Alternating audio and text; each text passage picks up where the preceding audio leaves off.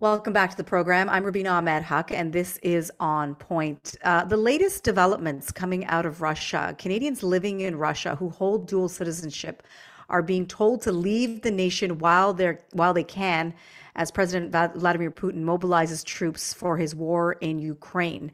Uh, this is, of course, causing a lot of chaos and a, a lot of concern uh, about why this is happening and why this push now to get Canadians out of the country who can leave. Uh, we wanted to break it down. We're going to bring in Anders Aslund. He's an economist and author of Russia's Crony Capitalism The Path from Market Economy to Kleptocracy. Uh, Anders, welcome to the program. Thank you very much.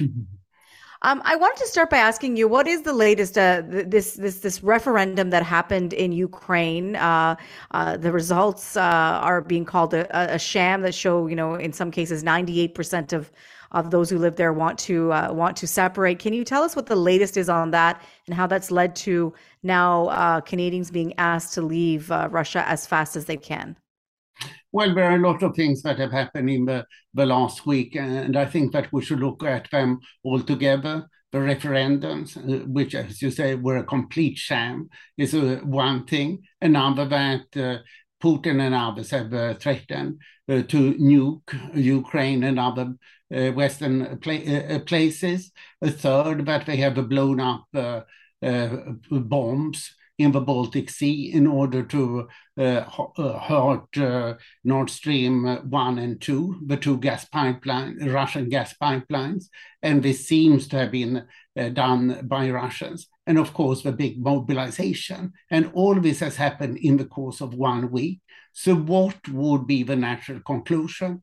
That Putin realizes that he has uh, lost the war in Ukraine. He is now begging for um, a negotiation with the West wanting the West uh, to tell the Ukrainians, you better stop uh, uh, fighting because otherwise I will be even uh, uh, worse.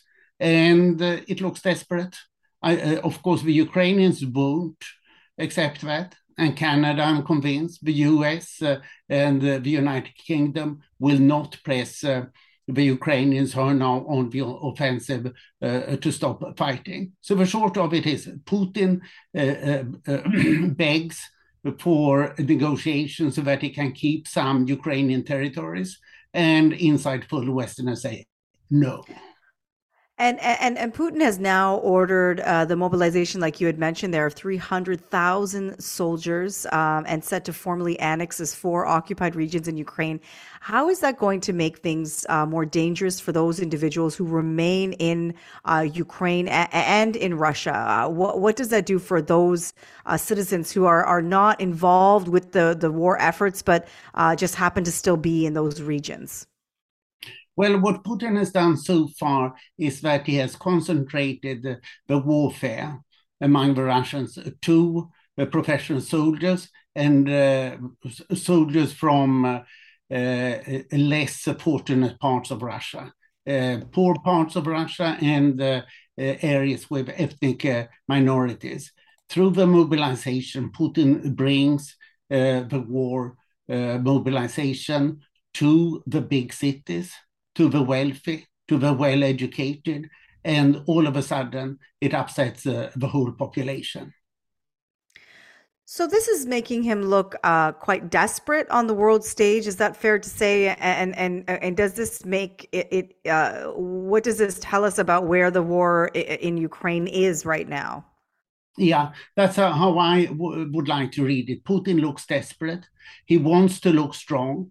And by doing all these things, he, on the contrary, looks weak. And the question is uh, how seriously the mobilization has destabilized Russia politically and economically uh, inside. And uh, I don't think that we should take his uh, threats seriously. Putin cannot benefit from using nukes. And I don't think that we should uh, consider him uh, irrational but rather a person who realizes that, that, that he has lost and he tries to find a way out. So the best we can do is to support uh, Ukraine, as Canada has done wonderfully so far. Now, this targeting of, of the pipelines, uh, already the situation with uh, oil and gas uh, globally is uh, is quite serious. We've seen gas prices uh, come up uh, considerably in the last year, and it, it, there's concern that there won't be uh, enough gas to heat homes in, in, Europe. What what what what does this mean for the gas supply uh, in those European nations that depend on Russian oil and gas uh, going into the winter months? It means nothing to the gas supply to, to Europe because Russia has already stopped supplying gas uh, to Europe uh, through Nord Stream 1, the old pipeline, and Nord Stream 2 has not been allowed to be taken into to use by the, the German authorities. So these were two big chunks of uh, uh, scrap metal lying on the bottom of the Baltic Sea that uh, the Russians, uh, in all probability, now blew up. And then you ask, why did they do it? Well, one is because then they can say that it's force majeure. They can't uh, deliver gas through pipelines that uh, uh, are uh, not complete any longer. And another reason might be that they can get the insurance on these um, from the, uh, uh, these pipelines that are fully owned by the Russian uh, Gazprom company. And on top of that, they can scare up uh, the countries around. This was just outside the territorial waters of both Sweden and Denmark. So you can say that it was not really legal. Uh, they blew up uh, Russian property but uh, it looks as a war action. Now, uh, uh, Canada's Defense uh, Minister Anita Anand has said that uh, Russia's uh, occupation of these Ukrainian regions is illegal. She's called it disgusting. What's going on right now with uh, this move to annex parts of Ukraine? What else can Canada do as a nation to show our response to what's happening? is there more that we can do that's actually going to make a difference to what's happening right now in, in Russia and Ukraine? Sure. Canada is already doing a lot, but there are three things more that you can do, a bit more of everything that you are doing. One is more sanctions on Russia, which the US and uh, Europe uh, are already uh, doing now because of this. A second thing is more financing to the budget of uh, Ukraine. And the third thing is uh, more weapons than Canada has already delivered uh, to Ukraine.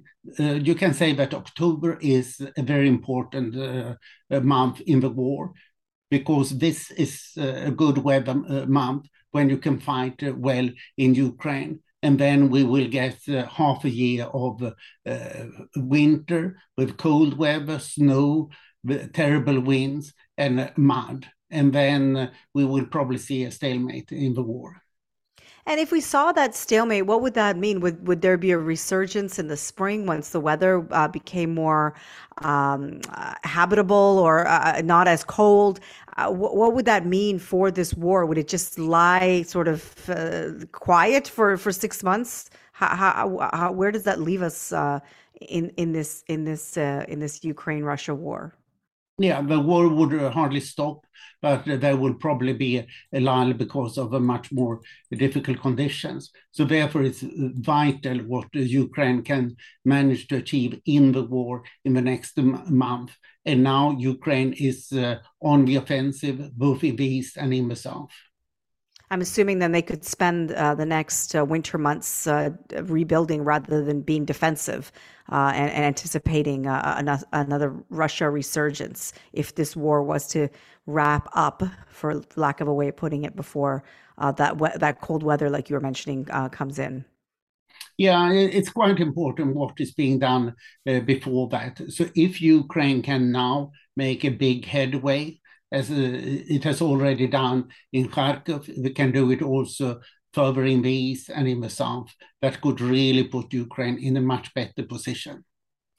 Anders, thank you very much uh, for joining us today and for breaking down the, the latest of what's happening in Russia and what that means on the world stage and what Canada can continue to do. Thank you very much. This is my pleasure. That's Anders Aslund. He's an economist and author of Russia's Crony Capitalism The Path from Market Economy to Kleptocracy. I'm Rubina Ahmed Haq, and this is On Point.